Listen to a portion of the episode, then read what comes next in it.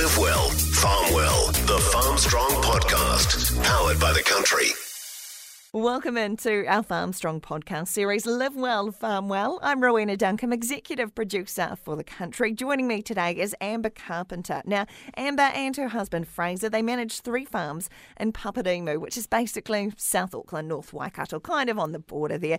One is share milking 450 cows. The other two are beef blocks, stocking 450 units at peak. They've also got two young kids, so life is pretty busy on all fronts. And Amber, uh, first of all, we'll start with how did you get into farming? Hello. Hi. Um, yeah, I have an interesting story into farming. I'm a city girl, born and bred. I was working in the fashion industry when I met Fraser. We're talking a long time ago now.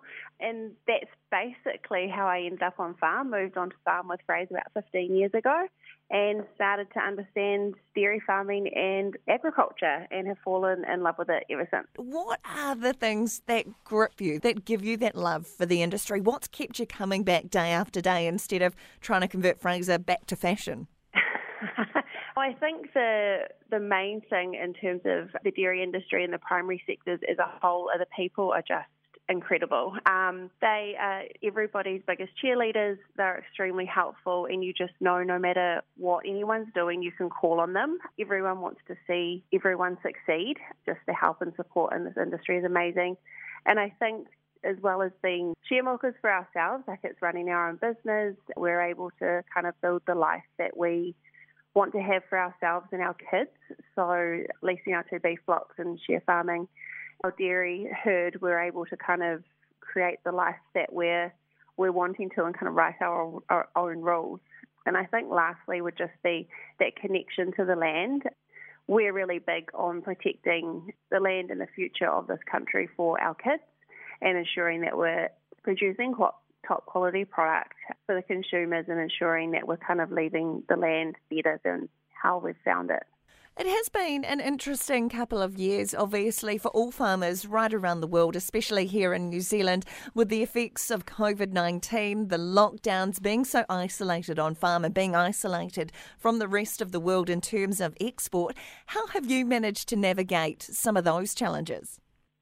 Uh, yeah, it's been a really uh, interesting couple of years. Yeah, good um, word. Yeah, interesting is definitely one. I'm not going to lie. I feel like we've come out of like a crisis mode. Um, I was in a meeting with some great people from across the country, and someone described the last few years as crisis mode, and I, that really resonated with me. It was that word that hit. I was like, yes, that is how I feel. Um, it's been like life has not stopped. Being in a position where we've been very lucky to keep farming and keep working. You know, we haven't had to stay at home and um, our businesses haven't shut down.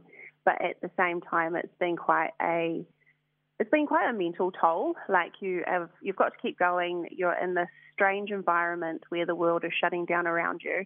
At the same time, you're trying to protect your kids and understand and help them through what they're going through because they're not able to see friends, family, or get back to normality of school, just like everyone. I don't think we're any different to any, anyone else in the country, but also, you know, your team, making sure they're, um, they're okay, that their mental health is okay as well, and then also looking after your own mental health.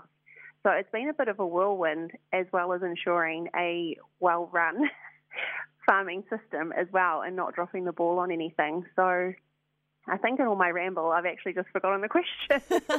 no, you're doing really well. And you've made some really interesting points there. You know, it's not just you, your husband, your family that you're all worried about in terms of mental well-being. It's keeping your team on farm. As we've mentioned, you've got three different operations merged into one.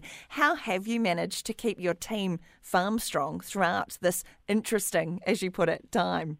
We were really open and honest about where we were all at. And I think communication's been the biggest key for us, and just having that really open um, communication where everyone could just be themselves, no judgment, no fear, just be able to say how you're feeling. If you were no good, then it just let the team know because as individuals we're great, but we're better as a team. And farming is a team effort. Fraser and I can't do what we do without our incredible team, and just as much as they can't do their job without us too, because we provide the farm, but we do it together, and without each other, you know, we're not as strong. So we kind of made sure we opened up really clear lines of communication in our team meetings instead of just deep diving straight into what was happening that week. It was like, how was everybody going?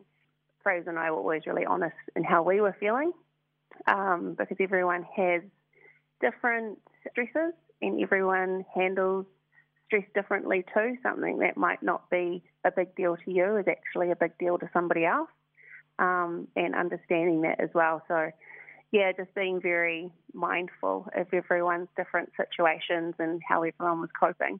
How important have Farmstrong's five ways to well-being been for you personally and also for your wider team?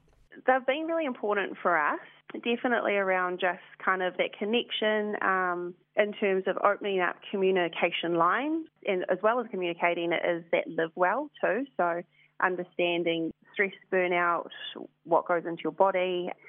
Well-being is all-rounded. It is not just a mental thing. It is a physical and a nutritional part to play as well. So Farmstrong played a really big part looking at the well-being videos throughout calving.